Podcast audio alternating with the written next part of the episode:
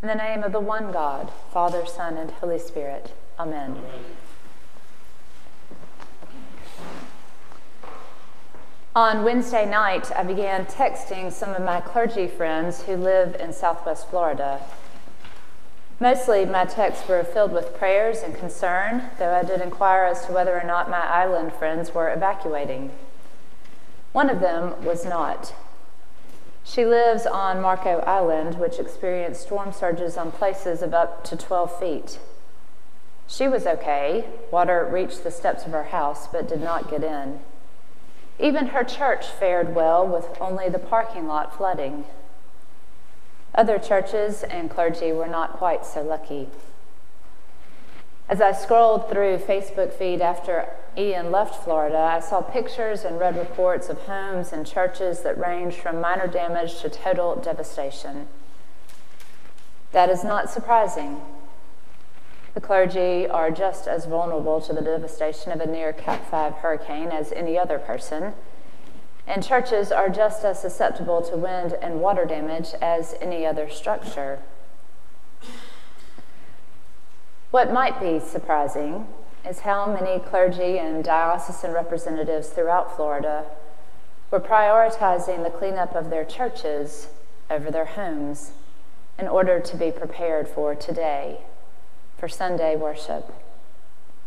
Those clergy seem to know that come Sunday, people will need a place to go, a place to offer thanksgiving for the lives that were spared and the hope that has been strengthened, and a place to grieve the losses that they have experienced.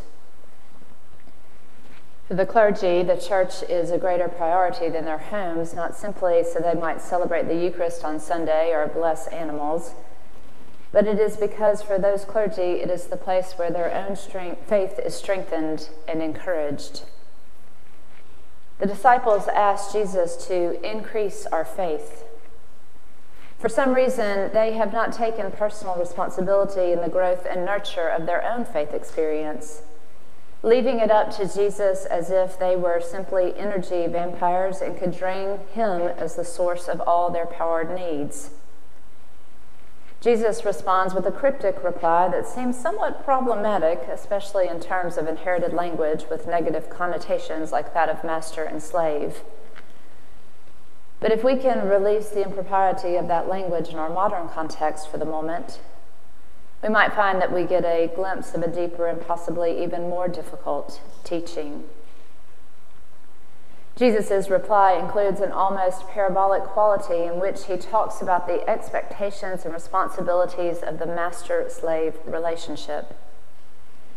He defines the slave as the one who would work hard not only out in the field, but also internally in the house.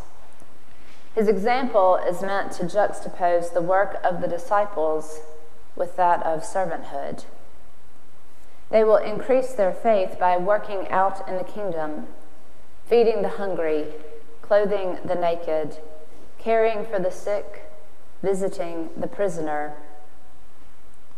And they will also increase their faith by doing the interior work needed to feed their own souls, saying their prayers, worshiping together, establishing a disciplined spiritual life. My friends on the southwest coast of Florida will find their faith increased in this time, not because they will have prepared the church and celebrated the sacraments, but because in so doing they have found themselves keenly focused on what is good and true and beautiful in a world that has experienced chaos, destruction, and devastation. Hurricane Ian washed away the distractions of the world and allowed them and us to center on our restored faith. That is often our response in times of devastation. When the apocalyptic moment approaches, we grow akin to foxhole Christians, praying fervently for our salvation, or that at least the cup of suffering might be removed from us. For some reason, we have been led to believe that the gospel is one of sunshine, smiles, and prosperity. But that is not the gospel. The gospel is the one in which we find hope in the midst of suffering. peace in the midst of the storm, joy even in times of sorrow. God does not simply bless us in our times of success, He blesses us in our times of darkness. One need only to consider the Beatitudes to know that. Blessed are the poor, the hungry, those who weep. Jesus does not say, Blessed are the poor when they are rich, or the hungry when they eat, or those who weep when they are happy again. His blessing is upon them in the moment of their condition. When you're down on your luck and you're at your wits' end, when life is on the rocks and you're grasping at straws, God is blessing you. And it takes a faithful person to find the blessing in those times of hardship and suffering. The disciples ask Jesus to increase our faith, and Jesus reminds them that only they can do that. The work of growing in faith is vital to the survival of our spirits in times of tribulation.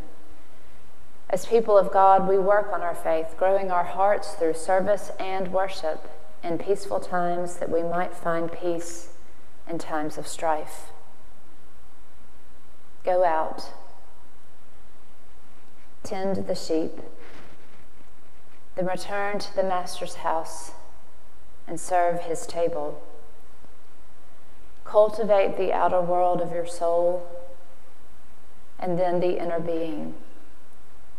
That is how we increase our faith. My friends throughout the devastated regions of Florida know this pretty well right now. And they are preparing a space so that those who are out in the fields working to clean up after this destruction and devastation might return home to the Lord this day to be strengthened, to be renewed as they face this long road to recovery and wholeness. Amen.